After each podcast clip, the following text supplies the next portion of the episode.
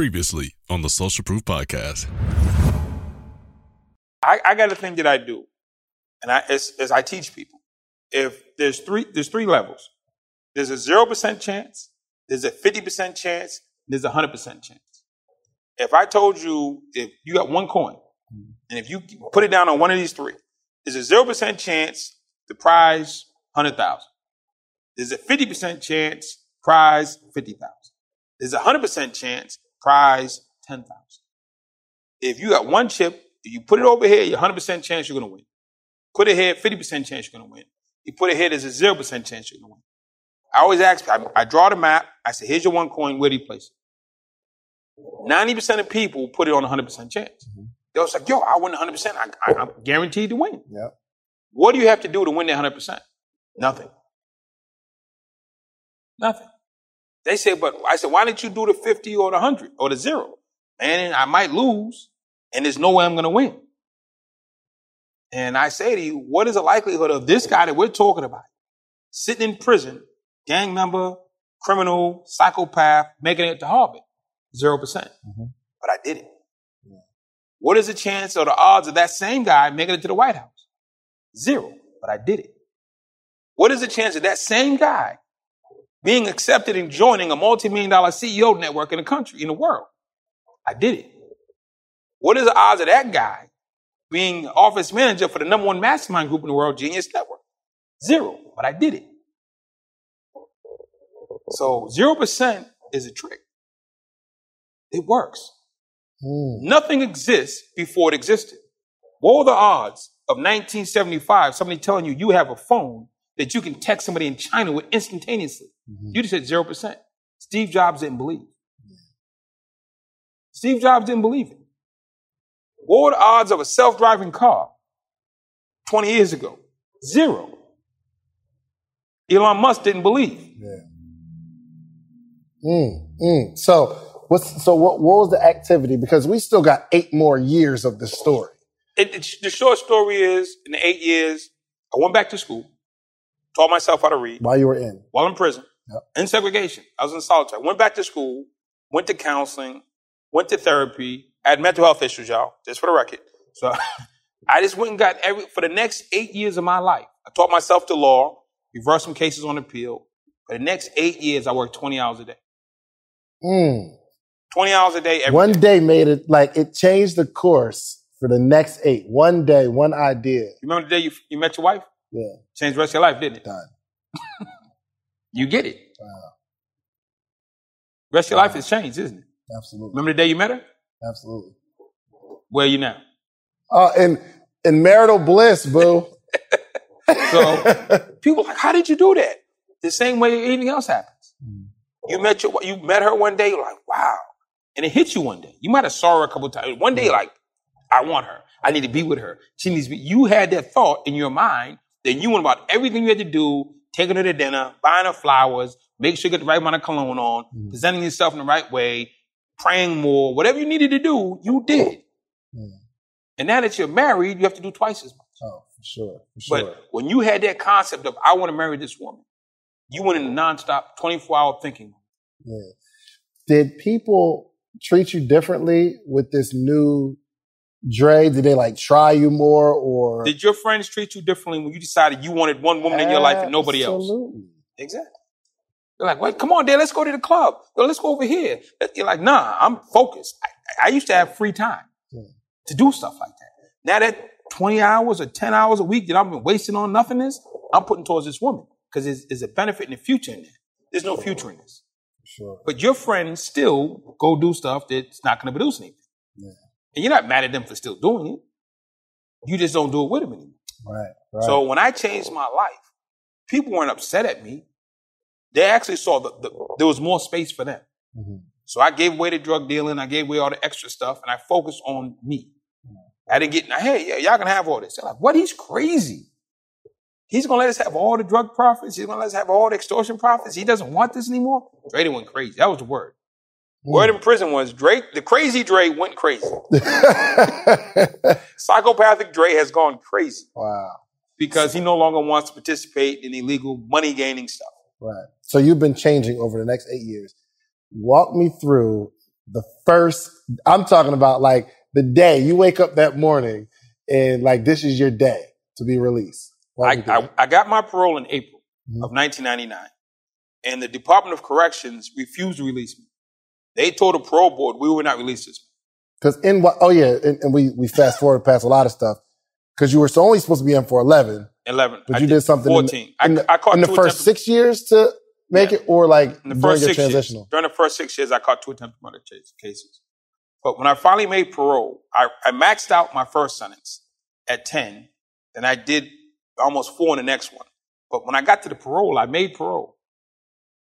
When I made parole, the Department of Corrections never thought it was possible. There When you say no- make parole, what do you mean? Exactly? you go before a hearings board, and there's like three people, and they decide should you be let out early. Mhm.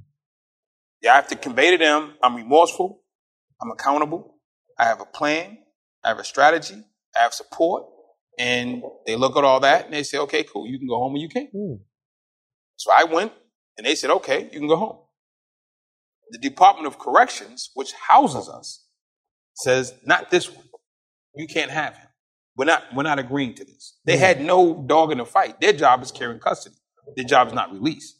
Even they though said- they've seen that over the last eight years, Doesn't Like, matter. Doesn't matter. Doesn't matter. I tell you this here: never cheat on your wife because she'll never forget. hmm. She might forgive you, but she'll never forget, and you won't forget. You'll forever change your relationship. you put them through so much. Put them through. I earned that. right. They didn't just pick my name out of a hat. Right, But right. for the long story short, I had to fight with the Department of Corrections for six months to actually get my release. So November 15th, I wake up, it's my day. Yeah. We go out on the yard at 8 o'clock after count, and at 8.30, they start calling names over the loudspeaker, and you walk to the gate and you leave. 8.30, they called all the names, they didn't call me. Hmm. I'm like, what? Again? They said, no, we're letting you go home after the next count. His last jab, you know? Just out of, just out of spite. out of spite. But I took it in stride. I earned it. So you can't cause grief to people and wonder why they want to bring it back to you. Yeah. I earned that. Yeah. So at 10:30, I walk out, get in the car, we drive to the parole office. Go in the parole office, I meet with my PO, and we have this little power struggle over when I'm get off parole. And I got upset, she got upset, then anger management actually kicked in. Before I would have had to been right right then. Right. I need to be right right now. right, right. She's saying I get off in three years. I'm saying I get off in 18 months. We're trying to settle this right now. Mhm. I said to myself, she said three. I said 18 months. I got 18 months to fix this. I don't have to fix this today. Hmm. I said, no, something lady, you're right. Three years. But in my mind, I got 18 months to fix this. Yeah. So I walk out of there. It took about a month for the paperwork to get accurate. And I was right. And she called me back and said, Andre, you were right. It's 18 months. But had I continued on the path I was on, I was going right back to jail. Yeah. I was about to cuss her out and tear the office up to be right. And I'd have been back in the prison talking about, man, that lady tripped out on me. I had to show her I was right. And lo and behold, I was right, but I'm back in jail. You'd be back at the six year Dre, not the eight year. We got two different Dre's, the six year Dre. All right, so you walk out, what do you do? I do the parole office, then I get in the car after I leave the parole office. They said, the guy said, where you want to go? Hmm. And there was a there was a youth center I used to work with at the prison. They used to bring the kids up from the juvie center. I said, take me to the juvie center. I promised the kid when I was in the program, I told the kids I'm leaving the program because I'm going home. The kids were like, hey, will you come see us when you get out? Our program's right around the corner from where you live. So, so I said, yeah, I promised. So I told them, take me to the juvenile center. I went to the juvenile center. I walk in, the kids were like, oh, oh, gee, what's up? They was all ecstatic. And I started talking to the kids. And it was, I was happy to keep my promise. But what I found was that first ride to the parole office, second ride to the juvenile center, the world's moving. Mhm. Everything's moving at a thousand miles an hour. I've been moving at two miles an hour. Right. Prison is two miles an hour. The world is a thousand miles. Explain it, because you went in and, I went in, there was no cell phones. right. I went in, there was no internet. I went in, there was no white people in the hood. I went in, I went in, there was no talking cars. I, I can just keep going on the list. Was, I went in, there was no, it was just a lot of stuff that didn't exist. And I went in, things were different. Stuff changed. And it was just a lot to take in. There was a lot to take in. And so I'm in the, I go to the juvenile center. Strange thing happens. It's a locked facility. It's, they're locked up. Right. I felt comfortable in there because I Mm. understood the space. So what I would do is every day for like five or six hours, go volunteer at the juvenile center. Because you would be locked in. because I'd be locked in. It was my decompression time. Everything's moving, moving, moving, moving, moving, fast, fast, no quit, no quit, no stop. Pressure, pressure, let's go, let's go, let's go. And I'm used to moving at two miles an hour. I'm not ready for a thousand. So I would go to the juvie center every day, but I was locked in. There's no phones, there's no internet, there's no talking buses, there's no white Back people to what jogging. you're used to. Back to what I'm used to. I mm. did that for like three or four months. And it was my safe zone for six hours a day. And it allowed me, I knew that if I ever got stressed, I'd go to the juvie center and volunteer. Primarily because you were locked in. That's yo, that that's I love the kid. I love the kids, Yeah, that's but it was deep. for me. Yeah. That's deep. Love the kids. And the crazy thing happened because I'm going every day. I put me in a room, 35 kids. I tell them my life story. Grew up in the hood, went to prison, was a gangster, turned my mm. life around, went to school, got out. Now I'm out here. I'm trying to do better. Clap, yo. I come back on Tuesday. Same 35 kids. Now what do I tell them? I come up with something else. Came back on Wednesday. Same 35 kids. right, right. It's so important that black voices are represented in black media for so many different reasons. And the next generation of black uh, voices and influencers from black voices can be found on NPR's new collection, Black Stories, Black Truths. Black Stories, Black Truths is a celebration of blackness from NPR. Each of NPR's black voices are as distinct, varied, and nuanced as the black experience itself. In the Black Stories, Black Truths collections, you'll hear stories of joy, resilience, empowerment, and creating world shifting things out of struggle. And every episode is a living account about what it means to be black today, told from a unique black perspective. From Bobby Shmurda to The Wire, Michelle Obama to reparations, there's no limit to the range of black stories, black truths. I listen and I'm enjoying these conversations that are for us, by us. Black representation again, it hasn't always been uh, shared from our perspective.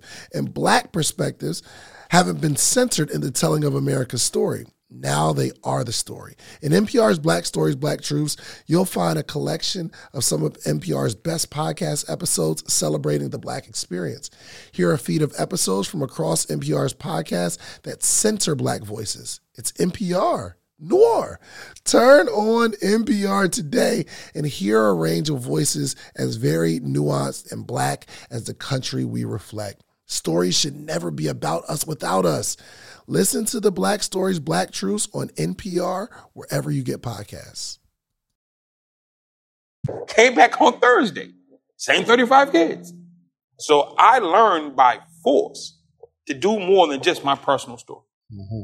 I know so many people who say they're motivational speakers and have one story. I was that same guy. I had one story. Three months in the juvenile center with the same kids, you learn to tell way better stories. Yeah, for sure, for sure. I- story is not that they become untrue or different, but you can't tell the rags to riches story. They heard it. Right, Now you have to learn how to break down hygiene stories, how to make it cool to wash up, Mm, right, how to be cool to go to school, how to be cool to pay attention to the staff, how to be. I had to come up with all kinds of stuff. I'm telling stories about why you should listen to your parents, or why you should learn how to read, or why you should learn about entrepreneurship. By the end of that three months, I was a master storyteller and didn't even know it. Mm. Wow, wow. So what about like that? Like, so th- this is like your home, and you're passing your home that you were in for 14 years. So, like, was there any type of like? Because you know, some people do want to go back, right? Did you ever have that feeling? I didn't want to go back. There was probably like five times. It was probably 10 or 11 o'clock at night. Been home for a couple months. And you get homesick. Or you just feel uneasy. I would get in my car. Unbeknownst to most people, most prisons about an hour from where you live. Mm. I drove out to the prison. I sit up on the highway where I could see over the wall into the prison. I would sit there maybe an hour or two and just look at the prison. Mm. All my friends were in there. Everything I knew was in there. All my memories were in there.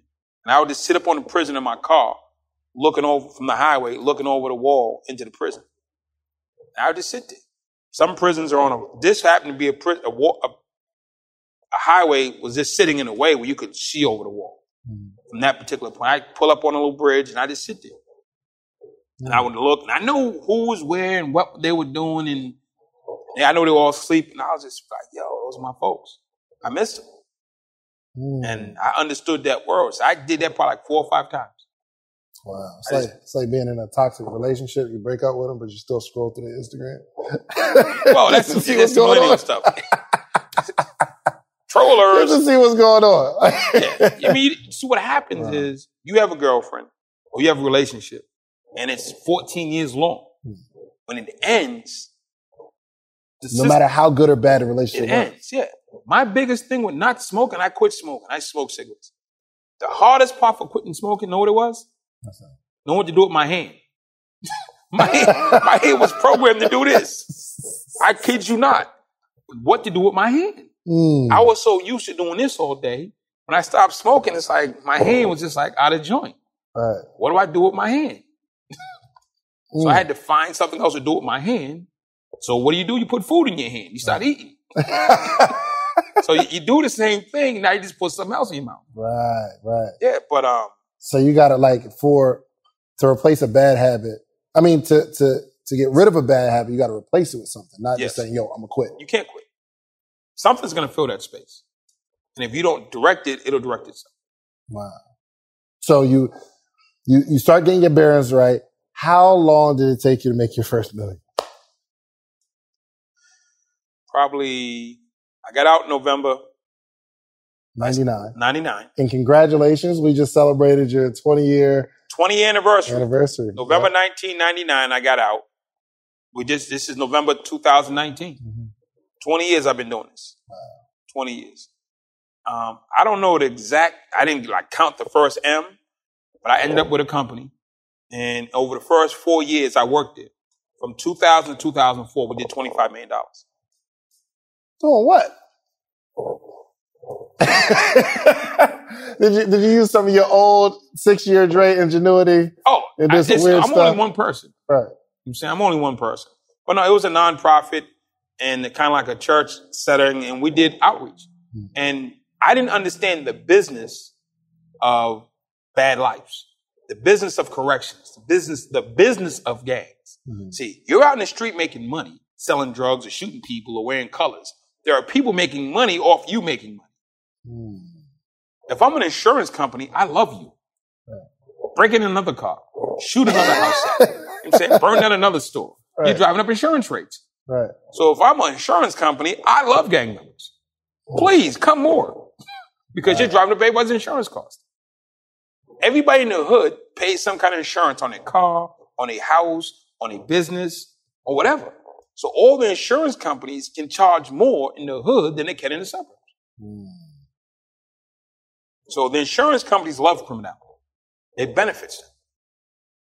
But nobody ever thinks that there's an insurance company. You see all these commercials on TV, get this insurance, that insurance.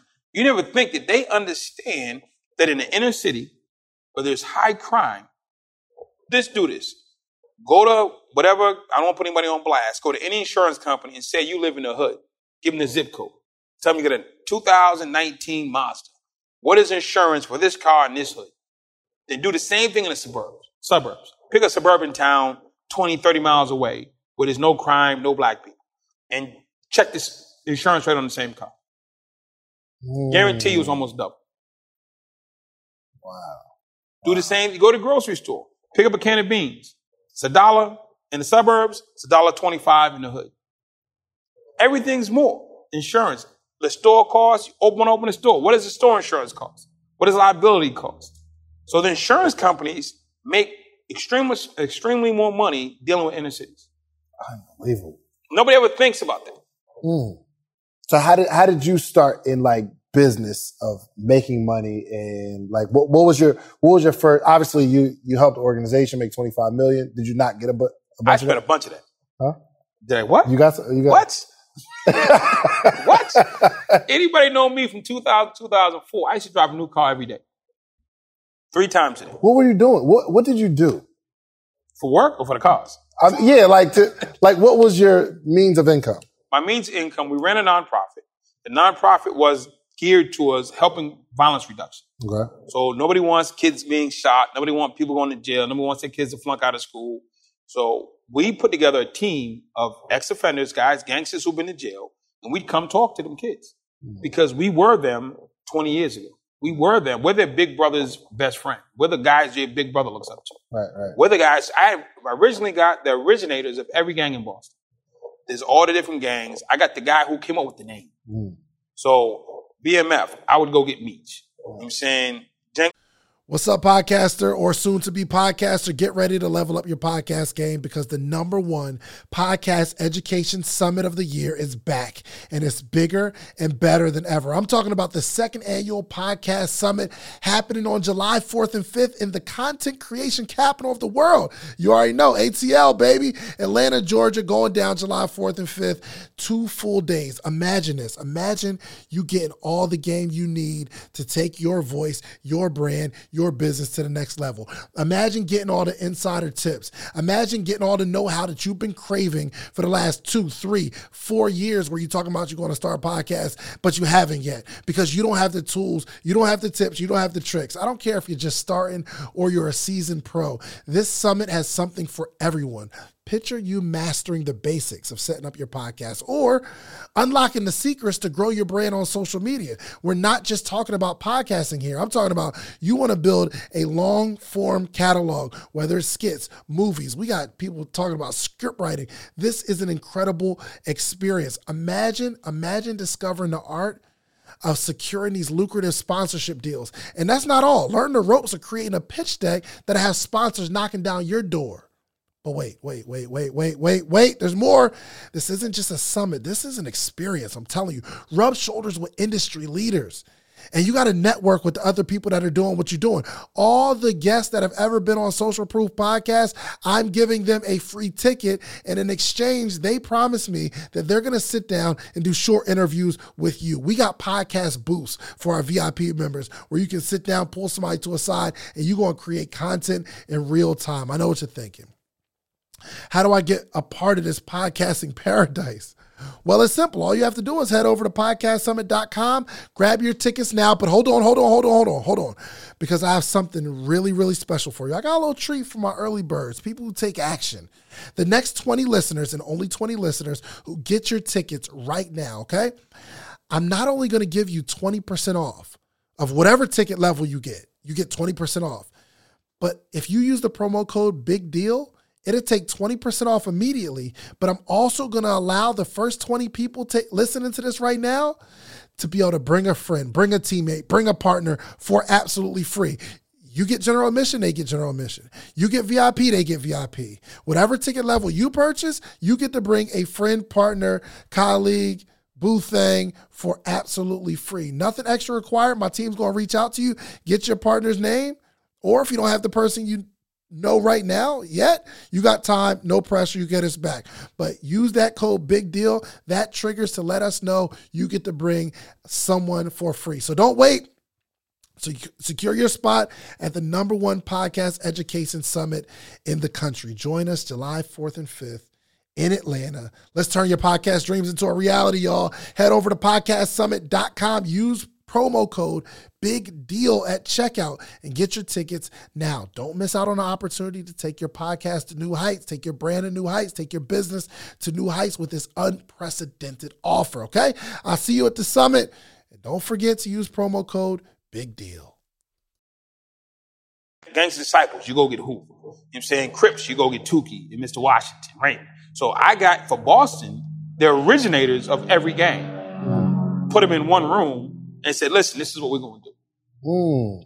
Now, there's an article. Anything I say, anything I say out my mouth is online. There's an article, Andre Norman, Gangster Turns Life Around. And it'll say in the article that I pulled together 65 people. And we had this meeting, and I had a core of 15. It's 25 million online. Mm. Anything I say out my mouth is online. If it's not online, I don't even bother to say it. So I used to be a mentor for Major League Baseball online. Sports Illustrated did article. So if you can't believe Sports Illustrated, I don't know what to tell you. right, right. But the baseline is we would do gang interventions, crime interventions, and those things. So take a school district. Um, I was just in Dallas. There's 154,000 kids in Dallas public schools.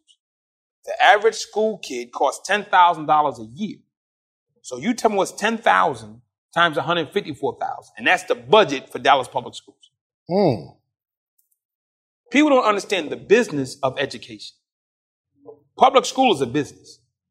So you take a school district with 50,000 kids in it, multiply it times 10,000. And that's the annual budget. You can just go, you can go to Google right now, put in Baltimore City public school annual cost of kid. It's always between 8 and 12,000. Any city. Wow. Low 8, high 12. Mm. You see a public school building with 100 kids in it. I see a I see a building with 100 times 10,000. Right. Mm. That's what I, that's what I'm seeing. So Right. now you have this 100 kids in your building. If 20% are dropping out, what's 20 times 10,000? A lot. That's a lot of money. A whole, a whole lot of bread. So when I go speak to the principal, those are the conversations. People look at this is classic. I remember when I was a kid, my sisters went on a school college tour. It was like the black co- the black college tour. They took all the high school kids, put them on a bus. They drive them down to Virginia, show them all the HBCUs, and everybody's doing bakeries and soup cells and let's raise money and send our black kids to school. right. I watched that for years. I didn't qualify because I dropped out. but for years, it was always a big thing. That was like the first time you ever got really got to leave the hood Mm. was a black college tour. Right. So everybody knew about it. I see it drastically different. All this selling selling chicken plates to get me to go to college. If you go to a college right now, the average cost for college is forty thousand dollars. So if you sign up, that school's gonna make forty thousand dollars. Times four, it's one hundred sixty thousand dollars for you to go to that school. Right. So if I can bring you ten kids at one hundred sixty thousand dollars, that's one point six million dollars over four years. I just brought you for bringing you ten kids. Why the hell am I selling? Oh, excuse me. Why am I selling chicken plates to help you make one point six million dollars? They pay people to recruit students, Right. but we pay to send our kids. We got it Mm. backwards. People are doing it backwards. I go to a college and I say, what is it worth to you for me to bring you 20 students? What is the dollar figure that you will make if I deliver you 20 students? They'll say $3.2 million. Okay, if I bring you that, how much do I get? I bring you three, $3.2 million in revenue. What are you going to pay? Mm. Bro, I'm so happy you're going to school. Dave. You're going to get education. You're going to be the first in your family. Yeah, man, listen, they're doing business. Right. Colleges are doing business. We're doing charity. Right. Right. Well, no, no. They're, I'm doing business. Right. I walk in the room, I'm looking for the business angle. Mm-hmm. I'm looking for the, okay, where's the money being made? I mean, I want you to go to school, but the discussion my aunt would have had was how much, how much stuff does she have to sell? How many plays, how many fundraisers to get you in school? Mm-hmm. And she ain't getting nothing for all her, do- all her efforts. She's just get a good feeling that she got you there. I'm walking to the university saying, listen, how much you charge to go here? And what does it cost over four years? And what is the legacy? The legacy avenue is your brothers and sisters. Right. So if you go to a school, there's a good chance your brothers and sisters will go. So I'm going to bring you 10, which is 1.6. Plus you're probably going to get at least another three to five on a legacy piece. So that's another, I'm saying 800, 800,000. So we're looking at 3.2 million just me bringing you 10 kids. What are you paying me out of that? Mm. If I bring you $3 million worth of revenue to your business, you're going to give me money, right? For sure. So why would you think the colleges don't pay? We just don't ask. To listen to or watch this full episode, be sure to check out the Social Proof Podcast on your favorite listening platform or on YouTube. Finally, you asked for it, and we created a Patreon, okay? We created an inner circle. We have amazing stories, amazing information, how to's from the episodes. The only thing we're missing is a community. So it's about that time. We put together our Patreon, we put together a community because we have to have conversation around the information. So even this podcast we're listening to right now, there needs to be conversation. I want to hear what you got. I want to hear what you got. Like, let's throw some stuff back and forth. And because we're like-minded, we're all going in the same direction. When we connect, connect in a community, we can connect on other stuff outside the community because we're building real relationships. Okay. So check out the Patreon. We got three tiers. I don't care what tier you join. Um, the support is, um, the support is appreciated. What if I told you for $1, I will introduce you to hundreds of entrepreneurs every single morning this week? From all across the country, you'll be able to talk to hundreds of entrepreneurs, and I'll coach you. I'll coach you for a dollar this whole week, and I'll introduce you to some of my successful friends for a dollar this week. Would you would you take part in that? Well, go to themorningmeetup.com because that's exactly what we're doing here, okay? The only organization that gathers entrepreneurs every single day for the betterment of entrepreneurship, okay? Every single day, Monday through Friday, we gather, we're growing, we're learning. We got a book club. Have you ever seen hundreds of entrepreneurs reading the same book every single chapter, every single day? We're growing together, okay? You need the environment to grow in. Themorningmeetup.com, a dollar. I'm gonna give you all this for a dollar. If you wanna stay, great. It's $79 a month after that. If not, no obligation. You can leave whenever you want. All right. TheMorningMeetup.com. I'll see you in the morning.